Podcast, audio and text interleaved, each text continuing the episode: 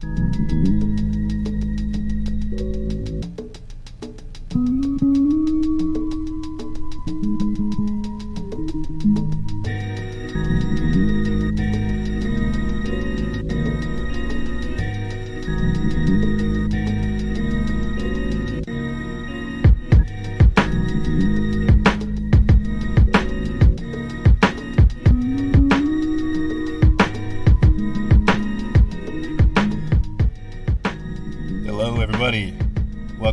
Expats on Air. This is a show where expats talk to each other on the internet.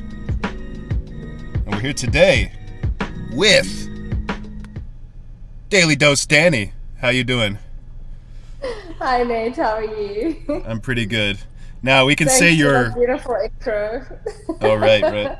We can say your actual name, but I don't know how to say your last name. and You're gonna hate me for this because I've worked with you and you've told me how to say it, and I still can't do it. So Danielle Pata Pata Pata what? Pot- well, Americans would say pot gita, but because I'm South African and I'm actually Afrikaans, it's actually Daniel Potgieter.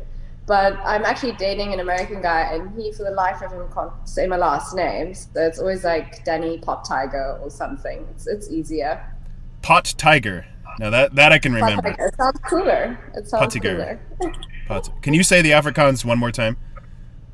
sure. So it's Potgieter. Potgieter. Yes. Good, you're getting there. I'll practice when I'm at home tonight. So you, you're an ex. Sorry, yeah. Bit of a delay, so sorry if I cut you off. It'll probably happen about 18 more times on the show. Um, but why don't you tell us about yourself? You're an expat. You're South African. You're white, a white African in Hong Kong, and tell us what that's all about.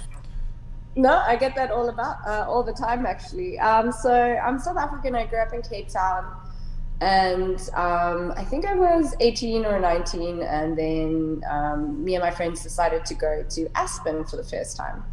And I went skiing in America, and I thought it was incredible. It was my first time seeing snow because we don't have snow in South Africa.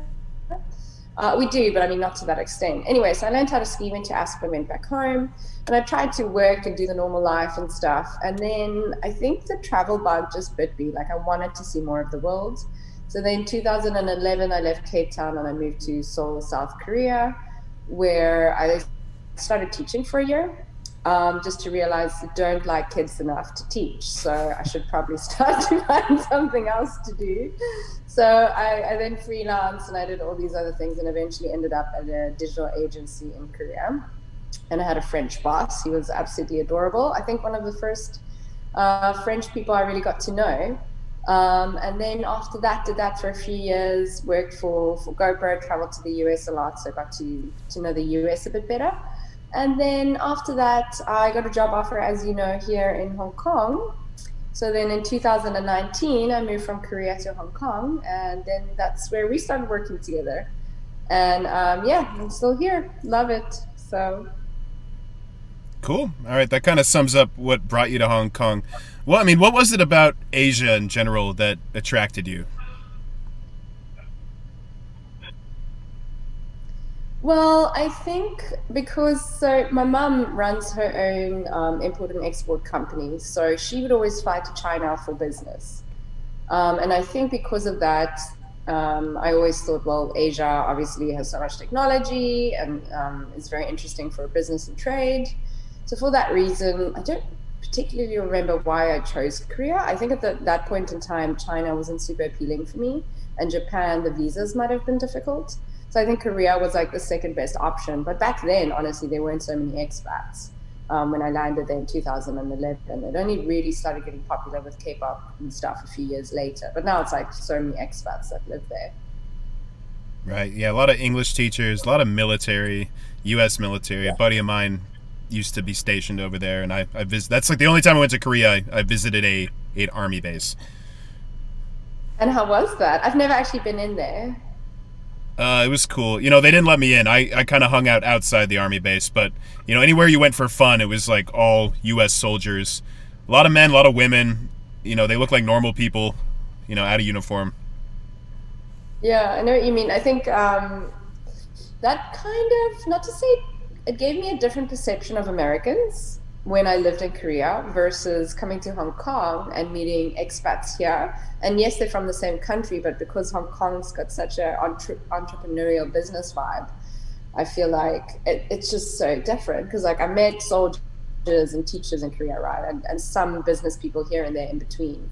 But Hong Kong is like a lot less of that and more like the business side of things. So you get to meet so many experts here, but just very different conversation, um, very different vibe altogether.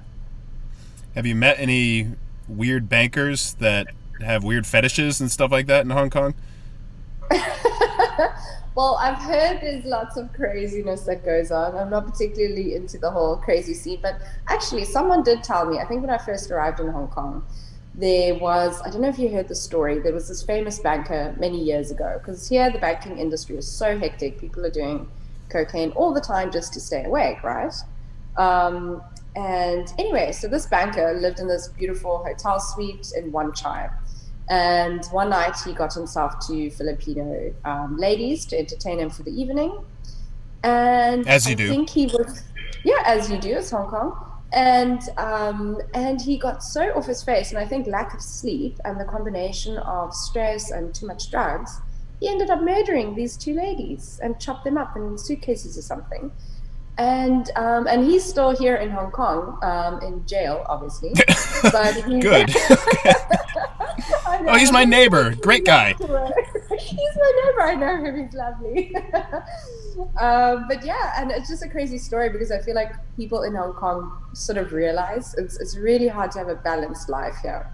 So that's why I, I've been loving sort of not to, you know, um, but for COVID and quarantine and all of this, has actually been really good for everyone because you've had to relax and chill out and breathe, and you can't hop around to all the countries because that's how Hong Kong was before, right? It was really hard to sort of connect to people because it's like, oh, sorry, next month I'm here, next month I'm there. Like you're always hopping around.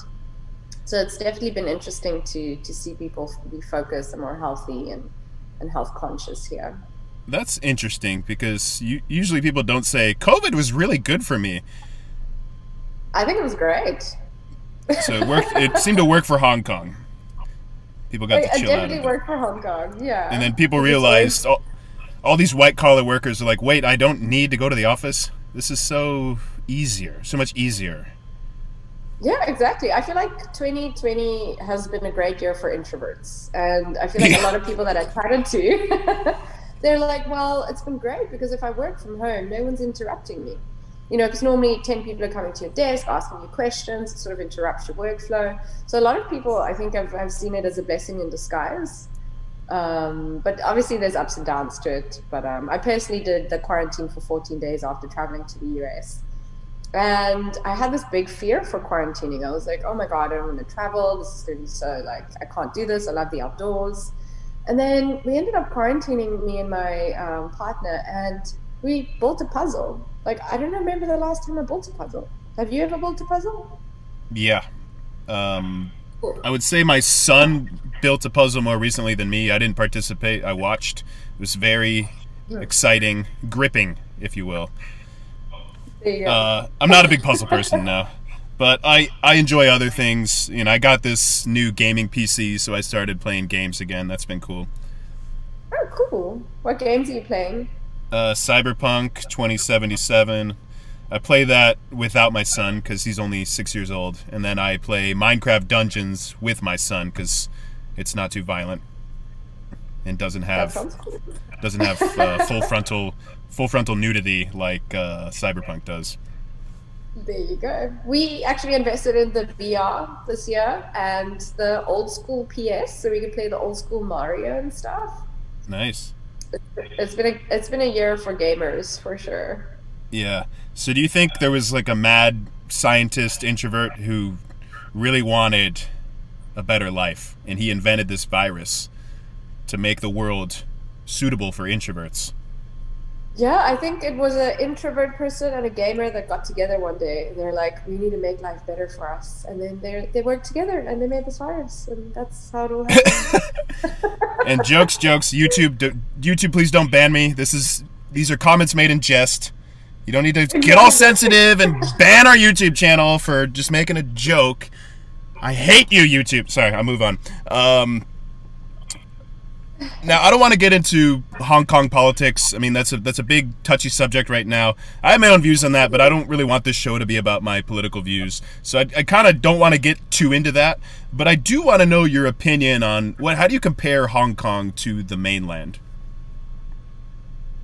Um, well, funny enough, when I first had the job offer with the company that we both worked at, they were like, "Oh, we have offices in Shanghai or Hong Kong. Which one would you prefer?"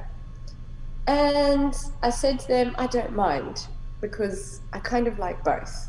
And then eventually, I think a week or two later, they came back to me and said, Oh, we think you're best suited for Hong Kong. And I was like, Cool. Um, so, in one way, I think China is good for future business opportunities. They are the future market. And if you don't tap into them, I think it's a big loss for your business. Um, I do think that they are going to play a big role in the future economy. Um, I recently started reading the book that Ray Dalio wrote um, about sort of investments and the future of, of China and stuff like that. I know he's probably heavily invested in China, hence why he's rooting so much for them. Um, but I think business wise and uh, global economy, China has a big role to play for sure would I want to live there? Um, I think unless I had like a really solid business idea where I knew I needed to work in China and remain in China, I don't think I would love to live there. I have some girlfriends that I chat to. A South African girl I met in Korea, she lives there now, and she loves it. Um, but I think after experiencing Hong Kong, I don't think I could easily go live there. Hmm. And you yeah. visited correct? So China many times because mm-hmm. um, my my mother used to do business there, or she still does for many years. So I traveled all around, went to all the factories with her. I can't pronounce any of the dance cities though. It's Guangzhou, is it? Guangzhou. Yes, that one. Um, so there we went on the speed train. We did Shanghai. So I've been to China numerous times. Um, but I don't know. I couldn't do it after living in Hong Kong. No way. Because actually, my, my guy friend that I met on an airplane going to Singapore, who's half Belgium, what's he? Half Belgium something. Anyway, his name is Jan. He lived here in Hong Kong and he works for a big um, Belgian beer company. And he actually moved a few months ago with his Korean wife to Shanghai. And I was like, "Are you are you bummed out to leave Hong Kong? Like, I know career wise, it's great for you." And he's like, "Yeah, because every time I talk to people that's in Shanghai, they don't have the hikes, they don't have the beaches we have, they don't have the English culture where it, literally in Central, it feels like I'm in Europe. And then if I go over to Kowloon side, I'm like, oh yeah, I, I'm in Asia. Um, so it's like it's that I think that you could never get in Shanghai. The fact that you're stuck in the city. Well, you used to live there, so you know. Yeah. Right? Shanghai's cool. Yeah. I mean, it, it doesn't feel like Europe, but it a lot a lot of it looks like Europe, just with all the architecture, the colonial architecture, obviously. Now, now you said something I, I thought that was kind of interesting. You're like, yeah, I went to China. I've been all over. I saw all the factories. Usually, people, you know, like, oh yeah, I went to Tiananmen Square. I went to Xi'an, saw the terracotta warriors. You're like, oh yeah, I saw I saw cell phones being made. It was great. it was beautiful. All right. Yeah, so you don't want to you don't want to live there, but do you see yourself relocating anywhere in the next 5 years? I know you don't you don't want to go back to South Africa to live. Is that correct? Correct. Yes. So where do you I see yourself for vacations? Sorry. Totally. vacations? Yeah, I totally recommend it. My my boyfriend's been dying to go, but as you know, we have like new three new strains in South Africa. So a lot of friends that have actually just traveled back home are stuck there. My brother's been stuck there for over a year because he used to live in Vietnam and he was trying to go to Beijing for work. So our passports are just absolute no-no right now. And with all the viruses um, and the strains going on in South Africa and the government being useless with actually putting up money to get the vaccines into the country. Um, so South Africa is looking quite dim. Um, so even though I want to visit, I do not think it's worth it to go get stuck there. Um, so I won't go home. But then again, I've been living in Asia for a decade, and I think I normally go home every four years. mm. um, because I'd normally meet my family in China or somewhere else in the world. So I, have sort of tried to make that a habit with them to try and get them out of the country as well. Um, so yeah, sorry, you were going to ask me something. Well, I forgot what that was, but I have another question. So, being a South African, having that passport, even before COVID, wasn't it challenging to travel? Oh, 100%. Like, I just went to the States, right? Bit of a, and you would imagine with the current situation, they check my temperature first. So I arrived in um, the airport and um, I'm imagining they're going to test me or something. They did nothing they were super friendly for a minute um, until they opened up my passport. And then they're like, "Oh, so what are you what are you doing here?" I'm like, "Oh, I'm my, I'm visiting my boyfriend and his family." And um, and they're like, "So what do you do?" I'm like, "Oh, freelance." And they're like, "Ah, so you can work from anywhere." And I was like, "Yeah." Mm. And as I say that, I'm like, "Oh my god." and then they're like, "Come with us, please." And I go to the back room. There's all these big security guards with their guns, and they're going through my suitcase, and I'm like I should not have said I'm a freelancer. Like that didn't go down well with these boys. Um, but I mean, I feel like that happens every time I land in the States, um, which is weird because I'd be the only Caucasian in a line of Mexicans and Asians, and they always pull me aside. So it has to be the South African passport. I don't know. yeah, which but was yeah. that LA? Like, which port were you in? Um, I flew into Detroit. Oh, yeah, that's it's not the most friendly, I would say. I'd say Boston is less friendly. I've been to plenty of airports in America going through immigration, and you really vary from super friendly to like mean and aggressive for absolutely no reason. It's it's weird. Yeah, that's right. But I've had that at all the the U.S. Um, sort of um, what do you call it, immigrations. But actually, when I went to, I don't remember if you remember when Ebola and all those African viruses were going around. I remember being nervous to travel then as well, even though I'm South African, not from any of the African countries. But I was like, I hope they don't pull me aside. But then I'm like, okay, I'm Caucasian South African, like, and I'm from South Africa. Maybe they're only stopping African passports. So, um, yes, it's quite interesting. So but yeah, it's not the best passport. I think all of us are quite upset with our parents or great grandparents, which are European, because a lot of the South African families actually did maintain the European or the British passports, and their kids are easily able to go live abroad. Um, but some of our parents didn't do that. Um, and because it was my great grandparents who are German, um, I couldn't apply because it would have had to be my grandparents. It was a generation too far back. Okay. Are there a lot of Germans that immigrated to South Africa?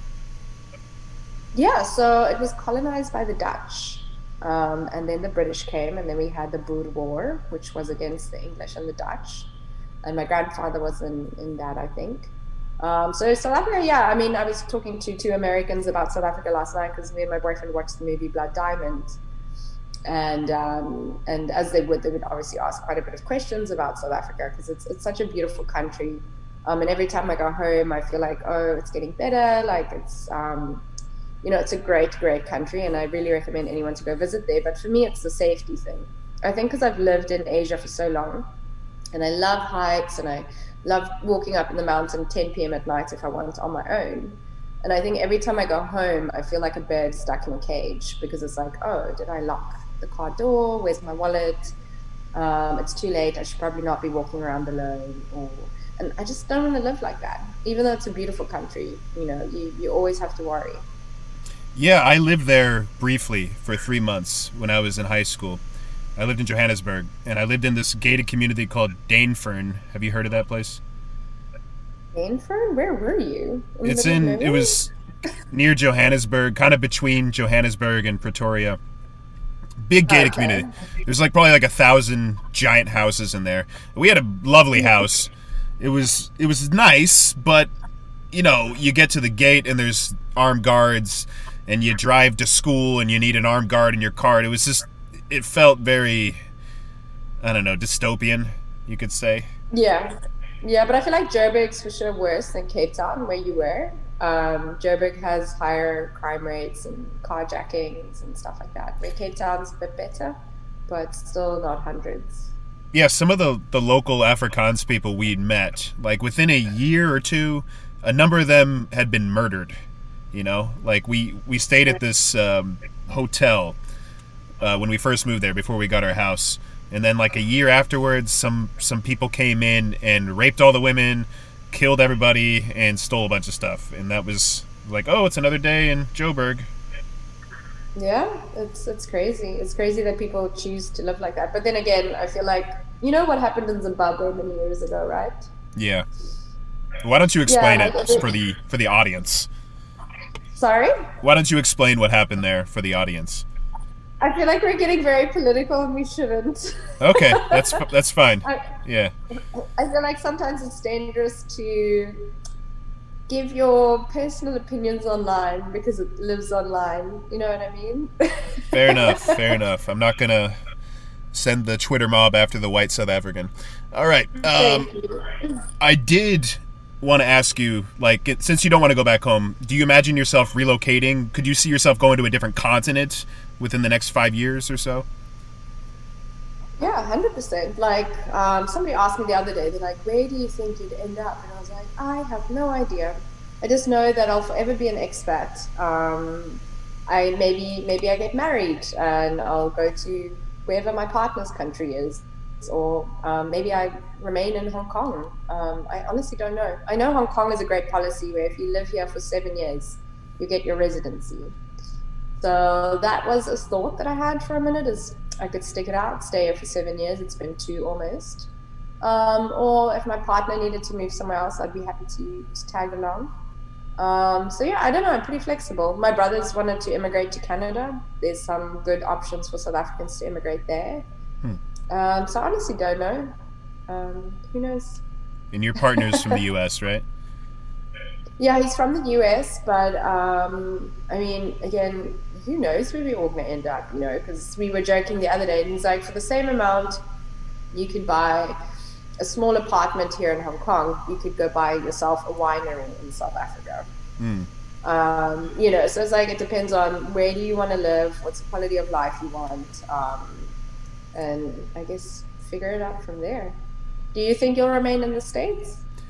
Yeah, I mean, I wouldn't mind going back abroad, but I definitely want like a house. I want a home base here in the states, and I'm in the process of getting that all set up. But yeah, you know, I started my own business recently. It's going all right. I want to keep building on that and just build a life for myself here. But it doesn't rule out, you know, taking a gig for three years in another country. I could do something like that. My that's what my, that's how I got into this life. My dad was working for a automotive company, and he would get transferred every few years. So we lived in South Africa for one. We lived in Japan, Taiwan, and uh, they lived in Philippines, Indonesia. They've lived all over. Yeah, but I feel like you get addicted to it. So I'm worried that maybe one day it would be hard to just remain somewhere. I don't know. I got a car. I'm in my car right now. I got the heated seats going. It's snowing, or it was snowing. I can I can even show you. I'll just there's snow on the ground out oh, here. Wow. Yeah. Oh, that's beautiful. Unusual, is- unusual for Texas.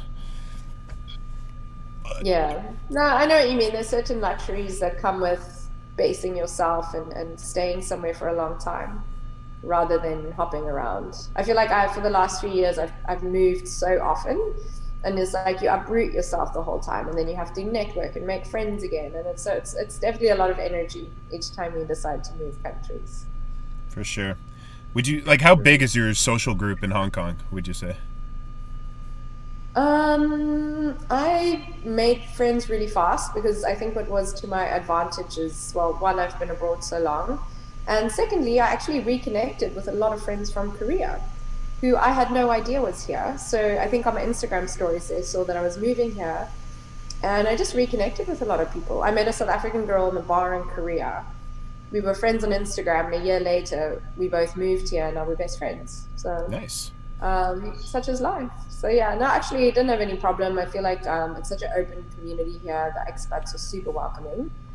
Um, so no, I met people really like fast through friends. Um, I got a lot of Belgian friends, people from France. I just met recently. I, as you, I've started my podcast to sort of create more opportunity to network and talk to people. And through that, I've also obviously met a lot of people. But before that, just chill on the beach and end up chatting to people and then your friends. You know, I feel like you latch on to people a lot faster when you're abroad because it's like, well, we're all so far away from home. Each other is all we have. Yeah, it's like going to summer camp. You make these really tight bonds really quickly and they last forever. Exactly. Exactly that. So let's talk about that. You have a podcast, Daily Dose Danny. I got your Instagram pulled up right here, and uh, let me let me pull up your Anchor.fm page. So check out Daily's pod or Daily Dose Danny's podcast. but tell us what is this about? Daily dose? Are you dosing micro dosing LSD? Shrooms? What, what's the dose?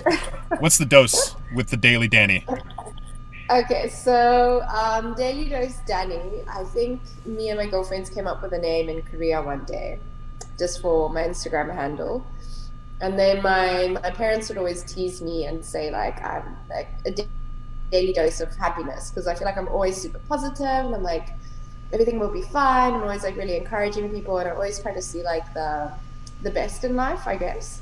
So Daily Dose Danny was a way for me to just sort of share that of like help get people inspired, help motivate people, um, help share that joy and community, um, which is important for me. So especially now during this time where I feel like I can't go fly and see my friends and do all of that, this has been such a great tool to to network and talk to other people and stay motivated and inspired. Um, so the whole idea behind Daily Dose is sort of just to build a community, to talk to mostly female startups um, but I'm not ruling out any male startups. Um, but That's yeah, nice basically talking to them and hearing about how they started their business and how they can sort of motivate or encourage other people to do so. Um, so yeah, so that's sort of the rough gist of what it's about. Cool. And then you you had a recent episode curating a life abroad in Asia. I got it pulled up right here. Um, so if you are interested to hear more about Danny's expat life or her friend who lives in Korea, you can check out that episode. Uh, we'll try not to talk about the same things on this episode as we talked about on that episode. So I want to give them a reason to go there, learn more. Thank you. Be sure to like, subscribe, smash that like button. Uh, now your Instagram looks a little motivational. Are you some kind of influencer? Is this your life now? no, I, I think it's um, again. I, I, think it comes back to motivating people and encouraging people to build their dreams. So um, yeah, so again, I'm using it as a network platform, um, as a way to spread the joy and the motivation. I think because it's been such a tough year for so many people, and so many people that I know, um, as a result, have started their own companies or tried to do something that they love, or lost their jobs, or came up with other solutions. Um, so I think it's a year where we need positive reinforcement, where we need a sense of community, where people are just encouraging and supporting us. Because even myself, I feel like I went through some dips, and then I'll connect with someone new through my podcast, and I'll feel re-inspired again and re-motivated. Um, so I really do think that continuing to spread the joy and um, sorry, and helping motivate people it's just like a really important way to to grow your own brand or your own presence online. Yeah i think it's great what you're doing and a lot of what you're talking about like you mentioned it's it's talking to women uh, in startups or tech or who entrepreneurial types. What what advice would you give young expat women who are kind of getting started with their careers? Um I think what I've told a lot of people, I, I, recently actually spoke to one of my girlfriends here. So she's a lawyer from Mexico. And, um, and we were both saying, well, a, bit, little bit off topic, but we're both from third world countries, right? So we come abroad and honestly, the, the best advice I could give is find a company you want to work for, even if it pays so much less than what you would have gotten back in your home country it's never going to be that easy when you're abroad. You're sometimes just going to have to try to get your foot in the door. Um, so for a lot of girls, I think I've, I've suggested that. I know for, for my first job, I really had to work really hard to to get out of teaching and get a new opportunity. So I worked basically 24 hours for three months. And that was my way to sort of get into that. Other people would try and get into a university program. Um, but at the end of the day, that international experience is so valuable, um, work wise at least. But if you want to start a, a, business in Asia, I think it has so much opportunity. Um, because I was talking to another girl, or so many girls recently, and it's so easy to start your own product. We're right next to China, we have all the factories. Um, you can draw up something and have a design made, and there you go, and build a website and start selling. Um, but obviously, it's more about building a brand and monetizing the quality of what you're selling. And that can't always be easy to find, but it's here. I mean, we're in the hub of where all the finance people are, all the entrepreneurs are sitting, um, where all the products and technologies being created. So it's a great hub to start your own business.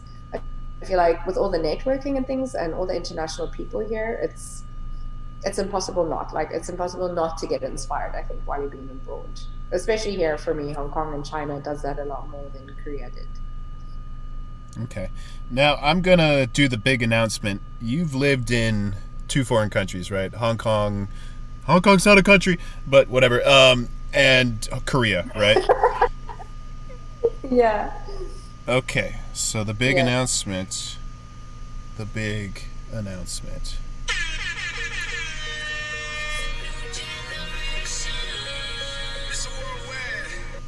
So you get two Mr. Worldwides. This is the award we give every expat who comes on the show. In fact, you have to have lived in one foreign country to get on the show. And if you lived in one foreign country, you get one Mr. Worldwide. You get two. Not bad. You got a ways to go to get up to five Mr. Worldwides. So take what you will of that. It's a journey. It is a journey. cool. Wait, Everybody reacts. Because I, I lived there for three months. Oh, that counts. That totally counts. One second. I mean, One it second. was only three months. One second. Hold on. Hold counts. on. That definitely counts. Three months is, is more than enough. All right, we got to play it again. Sorry, we had to play this. I don't make the rules. This is part of the format. That's cool. So, so that's impressive. I think I'm trying to get a five Mr. Worldwide person to come on the show. I think you're the highest so far with three. I have four. Oh wow! No, I'm, I'm getting Wait, close. Oh yeah, I got, Japan and all those. I got yeah. Japan, China, South Africa, and Taiwan, which I count as Ooh. another country. Well, I'm pretty sure I can find expats here that have lived in ten different countries. we'll get them. Send send their email my way. We'll get them on the show. I will. All right. Cool. So moving on from Mr. Worldwide. Uh, living in Hong Kong, you're pretty close to Southeast Asia, and if you got a four day weekend, you got a lot of options. What's your ideal vacation spot for like a four or five day trip in the area in the region? Hmm. Well, under current circumstances, that would just be a hike over to Repulse Beach. But um, if I were able to travel, I guess my ideal spot, it depends on what I want to do because I feel like Thailand is fab if you just want to go chill by the beach. Um, but then again, I went to Da Nang, I think, a few months or before all of this happened, and I loved Da Nang. That was beautiful as well. I've never been to Bali, so maybe I'd go to Bali. Um, I don't know. That's a tough question. Depends on what I want to do. Okay. Hmm. And Repulse Bay. Well, I want to talk about Repulse Bay because I just love that name. It's just so repulsive. I love it. what's the, what's what's up with that name? It sounds disgusting. It's so repulsive, but I love it. Repulse. It's one of my favorite beaches here. It's beautiful. I don't know who came up with that name or what it even means. Well, the British no, came up with it, but they must have had some kind yeah. of reason, you know. Somebody took a nasty I'm, dump there or something. Who knows? Exactly. I'm still trying to find the repulsive aspects of it. But yeah, my Instagram is full of repulse. I'm forever there because there's a really beautiful hike you can take from the city over to the, the beach. Um, but I think that's my favorite thing of Hong Kong is the hiking trails. So you're a big hiker, and could you compare it to hiking in other countries? Like, what what makes it special? Oh yeah, sure. So, well, hiking in South Africa is great, but it's a bit dangerous, so you shouldn't take your phone with you. Um, hiking in Korea was stunning, but it took like a two hour bus ride to get anywhere um, near any of the beautiful mountains. So for me, Hong Kong, one, it's super convenient. I can basically walk out the front door, go up the mountain, and just start walking, and it will connect with all the trails. So definitely the convenience of it, and it's just it's just beautiful. The weather is always perfect. Um, now it's a bit chilly though. It's probably one of the coldest winters I've had here. But um, yeah, I mean, in summer it's a bit tough because it gets super humid. But yeah, Hong Kong is great for hiking. It's just just beautiful, and it's yeah, safe, so you don't have to worry about anything you see photos of Hong Kong and it's and or if you just go there, it's so dense and so tall. All those apartment buildings, they're impressively tall and all packed together. But a city like that, it's kind of nice where you can just escape like that. You get on one of those double decker bus, takes you to the other side of the island. You go check out Repulse Bay. You eat some good Repulse Bay food, delicious, not repulsive at all. Exactly. Yeah, I think that's why people hike so much here is because it's such a dense city. After a week, you just need space. You just want to breathe for a minute. And I think that's why going to the beaches and the mountains is so important here because otherwise you just feel stuck in this little bubble. Indeed. Indeed. Okay. Another question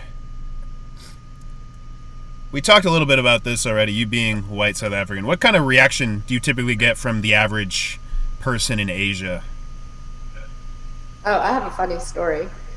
So, I was in Korea. You know, English obviously isn't the first language there. So, uh, in broken English, the taxi driver asked me, "Where are you from?" And I say Namagong, which means South Africa.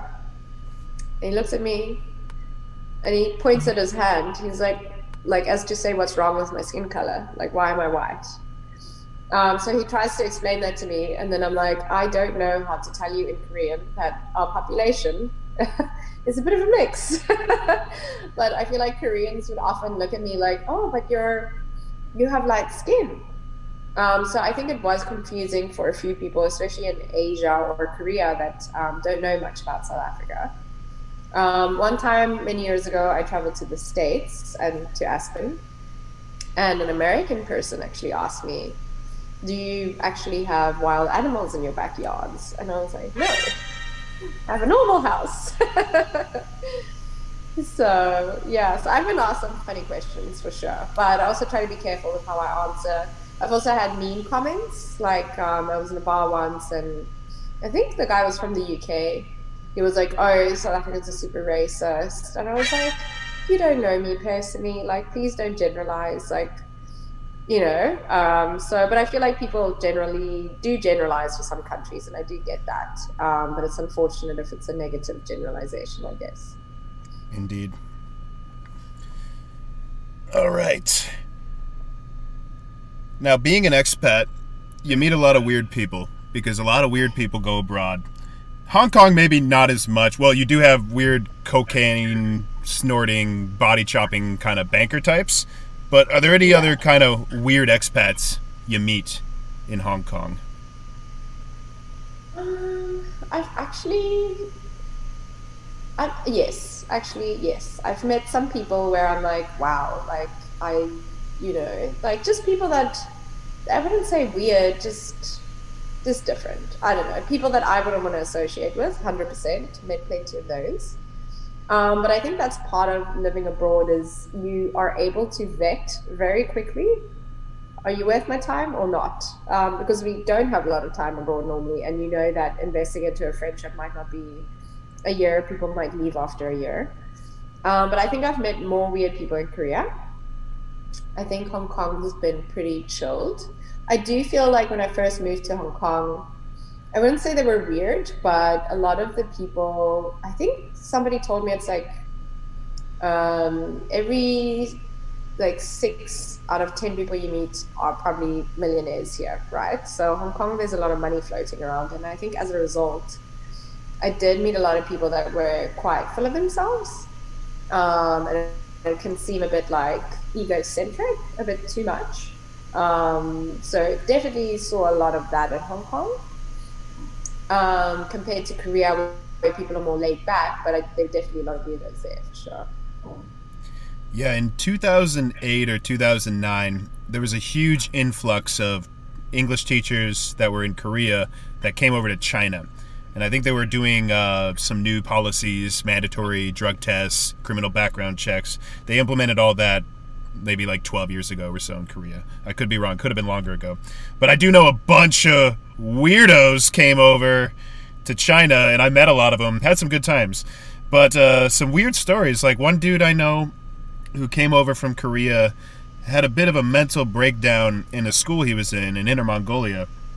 And he ended up smearing feces all over the hallway of his apartment building, and it was on security camera and everything. So he went wild and well, he was fired, obviously, but then he just moved to another Was part of China and got another job. What's that? Was he sent back home? No, he went. He moved to Nanchang. He moved down south. Yeah, I think the school, because in mainland China, if you teach and you want to change jobs, you need to get a release letter from your former employer. So I think this em- employer was like, okay, we got to get this shit king out of here. Let's just give him the release letter and let somebody else deal with him. I think that's that's how they treated it.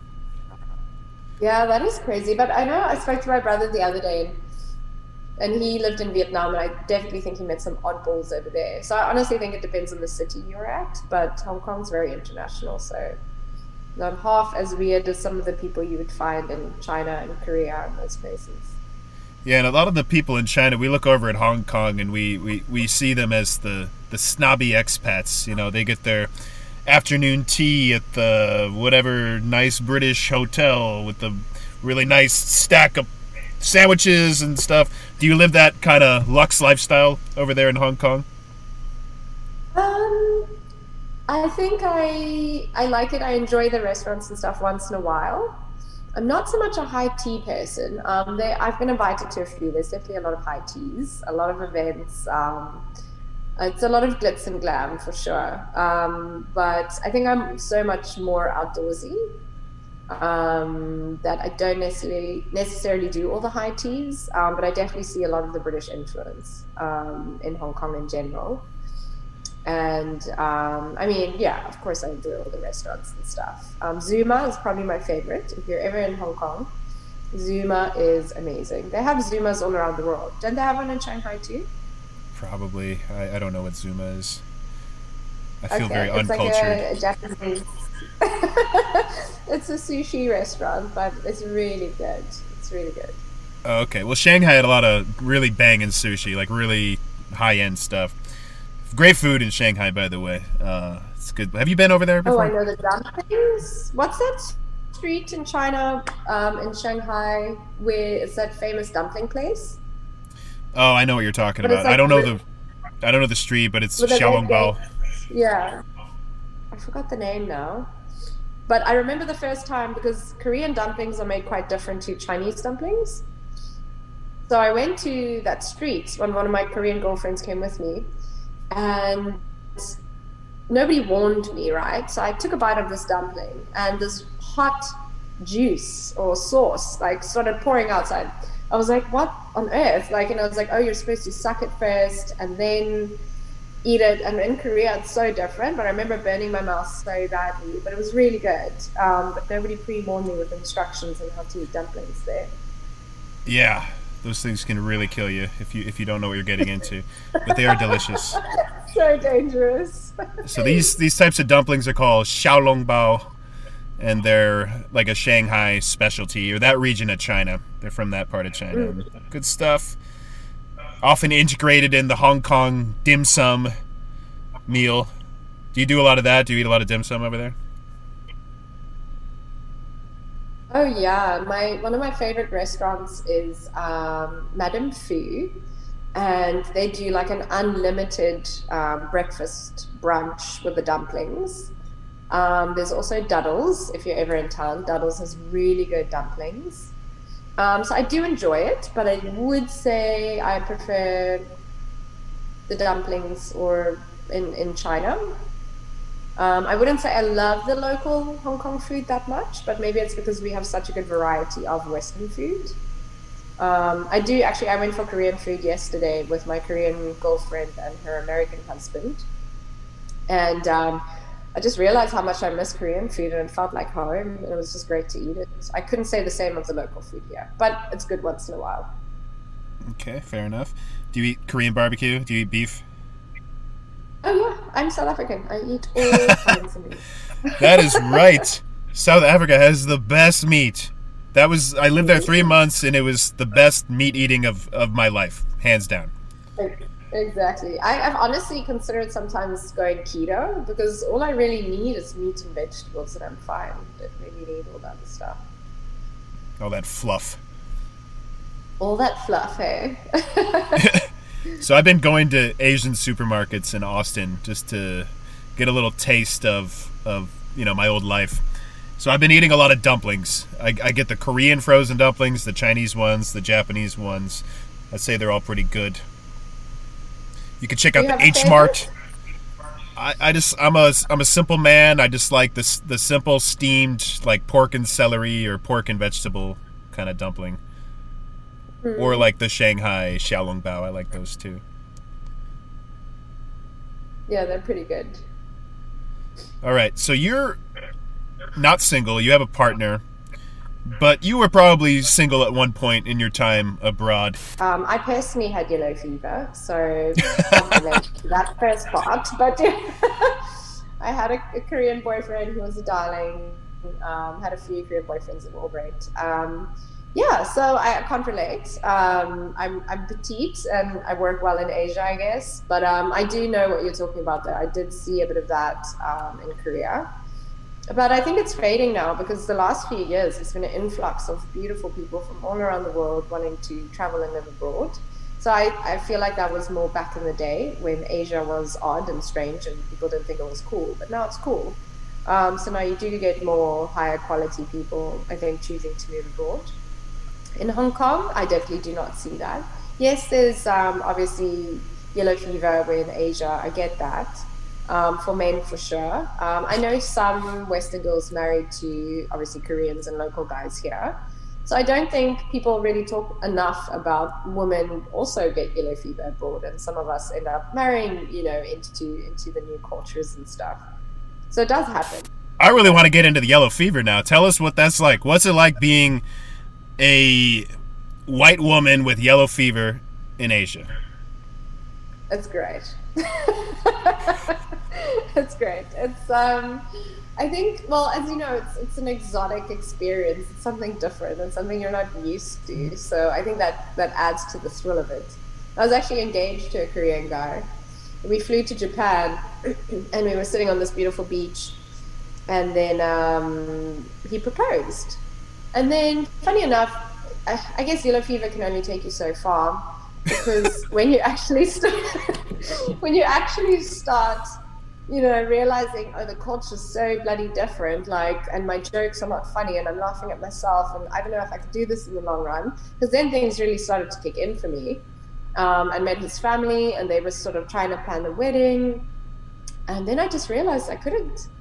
And then i then i stopped and i switched back so but each to his own. I have a lot of girlfriends that are married to asian guys and super happy um, so yeah, I, I, think it's great. Um, and, and Korean guys or Asian guys, I, I, I can't speak out of Korea, I guess, um, are super sweet, um, very caring, very sweet. But for me, I, I love laughing. I love a good joke. I love good banter. And I think that in the long run would have been really tough for me. With the language barrier. Yeah. And the Korean men, they have their own stereotypes. Did he ever beat you? No. Okay. Just checking. Blink twice if he if he did. okay, I'll talk to you after the show. I'll tell you right, what so, really went down. No, I so, would say it was very strict, like very traditional. So I felt like, yeah, because for us, like you can go party, I can go party, it's okay.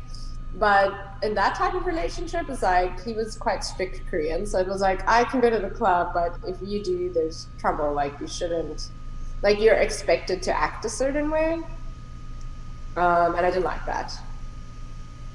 He limited you to grinding on two strange men a night, right? No more than two. How bizarre! Yeah, right. So now you a little you're open-minded. okay. So now you're with a American guy, correct? White guy. yes, yes, correct. Okay. Well, we don't need to get too too into him for his own privacy and your own privacy Thank you. and so on. Yeah. But do you have any advice to, to young women, uh, not career wise, but love life wise? Being an expat, it can be challenging for some women abroad. Oh, 100%. Um, I feel like, well, a lot of my girlfriends met their partners and got like married, like a lot of international weddings and all of that. So that part's super fun. But for sure, dating in Asia is not easy because obviously most people that come to Asia have yellow fever. Asian girls are incredibly beautiful. Um, and yeah, it's, it's different. And, and I think, but that's also sort of why I liked moving to Asia because I could have a lot more guy friends because I wasn't their cup of tea. Mm. Um, and I didn't mind that. So for me, it was okay because I made a lot of friends and I thought it was great. Um, but if you're really looking for love, um, it, it's not the easiest. But then again, it's not easy to date anywhere in the world anymore, is it? Um, so, so yeah, because but I think the biggest thing living abroad is people never stay long. So it's really hard to get that long-term commitment type thing. I'd say that's the hardest. Um, I, I left midway through a previous relationship with a Kiwi in in um, Seoul, and I had to go back home for a bit. Um, or if someone has to leave, like that never really helps relationships, I guess, and that's part of the expat life. You meet a lot of creeps. Um, yes, I've been on two dates where I just walked out without saying anything because I just couldn't sit there any longer. Because you tried to be polite to a certain extent, but then you're also like, well, there's no point. Um, so no, not too many creeps. Um, I was followed once um, in Korea, but I think that's because I was wearing like a, a cleavage top, and you shouldn't really do that in Asia. Like you can show as much legs your skirt could be all the way up to your, you know, but and that's okay because the girls there have beautiful long legs, but this part is normally covered. Um, so I was wearing like a, a lower cut top the one day going shopping, and I realized a, a local Korean guy was following me. But it's I guess it's we're exotic to them. I don't know how to explain it, but uh, or what it really was. But anyway, so I noticed out of the corner of my eye he was sort of going into the same shops, and I was like, oh weird, maybe he's just you know doing his thing. Um, and I got into my bus and I went home. And luckily, I was living with my my, my ex boyfriend at the time, they, and another guy. They were both Kiwis. And um, and as I was about to put my key on the door, the Korean guy's like right here, and he had followed me all the way up to the third floor. And um, I was like, "Can I help you?" And he's like, "I wanted to talk to you." I was like, "You could have bugged me on the street then. Like, it's kind of weird to follow me home." But I, I was in such a panic. I didn't really know what to say to the guy. But I'm thinking all of this. Um, and eventually, I was like, "But he didn't think it was weird." So maybe it's a cultural thing. I don't know. No, I, I, I think you had a grade A creep who probably just doesn't understand social norms. Maybe he's autistic or something. Who knows? But, But he- but my favorite part was when the roommate, with his full six pack and no shirt on, opened up oh. the Oh. door and be like, "Danny, are you okay?" I was like, "Hi there." There a And problem here, champ? ran away very quickly. Well, that's good. That's very good Yeah. that you had a strapping young man to protect you. exactly. Did so? Did he think you're a prostitute or something? What? Why was? What did he want to talk about? Could have been. It could have been. Actually, for many years when I lived in Korea, obviously I have fake blonde hair. Um, I have brown eyes though, but I a lot of Korean men would be like, "Are you Russian?" I'm like, "I'm not Russian. I'm South African." And then they'd leave me alone because if they think you're Russian, they think you're um, A sort whore. of Sorry, I said a Yeah. whore. Yeah, but to, to put it crudely, what do you say? a whore. Oh, right. to put it yeah, but then it's like it's not good computation. So I think if you're small and you have light hair and you're semi okay looking, they're going to assume that. So that's always, um, I guess, tricky in Asia is just establishing those boundaries. But then again, here there's so many beautiful Russian girls. They're all models. Um, so I don't know why Korea has that stigma. Maybe they're just the influx of that there. Yeah, my wife is blonde, and when we lived in China, she got hassled a fair amount by people who thought she was Russian, and she even had a guy similar to yours who followed her down the street, but he did talk to her and wouldn't leave her alone, and she was like trying to get away from him, and he kept like he was basically offering her money because he thought she was a Russian prostitute. That's crazy. Yeah, Yeah. I've heard a lot of that. I've heard a lot of those. All right, well, we've been recording for almost an hour, and I, I know you got stuff to do. Do you want to plug your daily dose or anything else before we go off the air? Yeah, sure, I'd love to. So if uh, anyone out there has a startup and they want to share their startup story and help motivate other people out there to do the same, then please do get in touch. Um, and you can either DM me on uh, my Instagram or shoot me an email on my website or just listen to one of the podcasts and see if it helps motivate you to start your business. Cool. Daily Dose Danny. Check it out. Thanks for watching. Thanks for listening. Goodbye.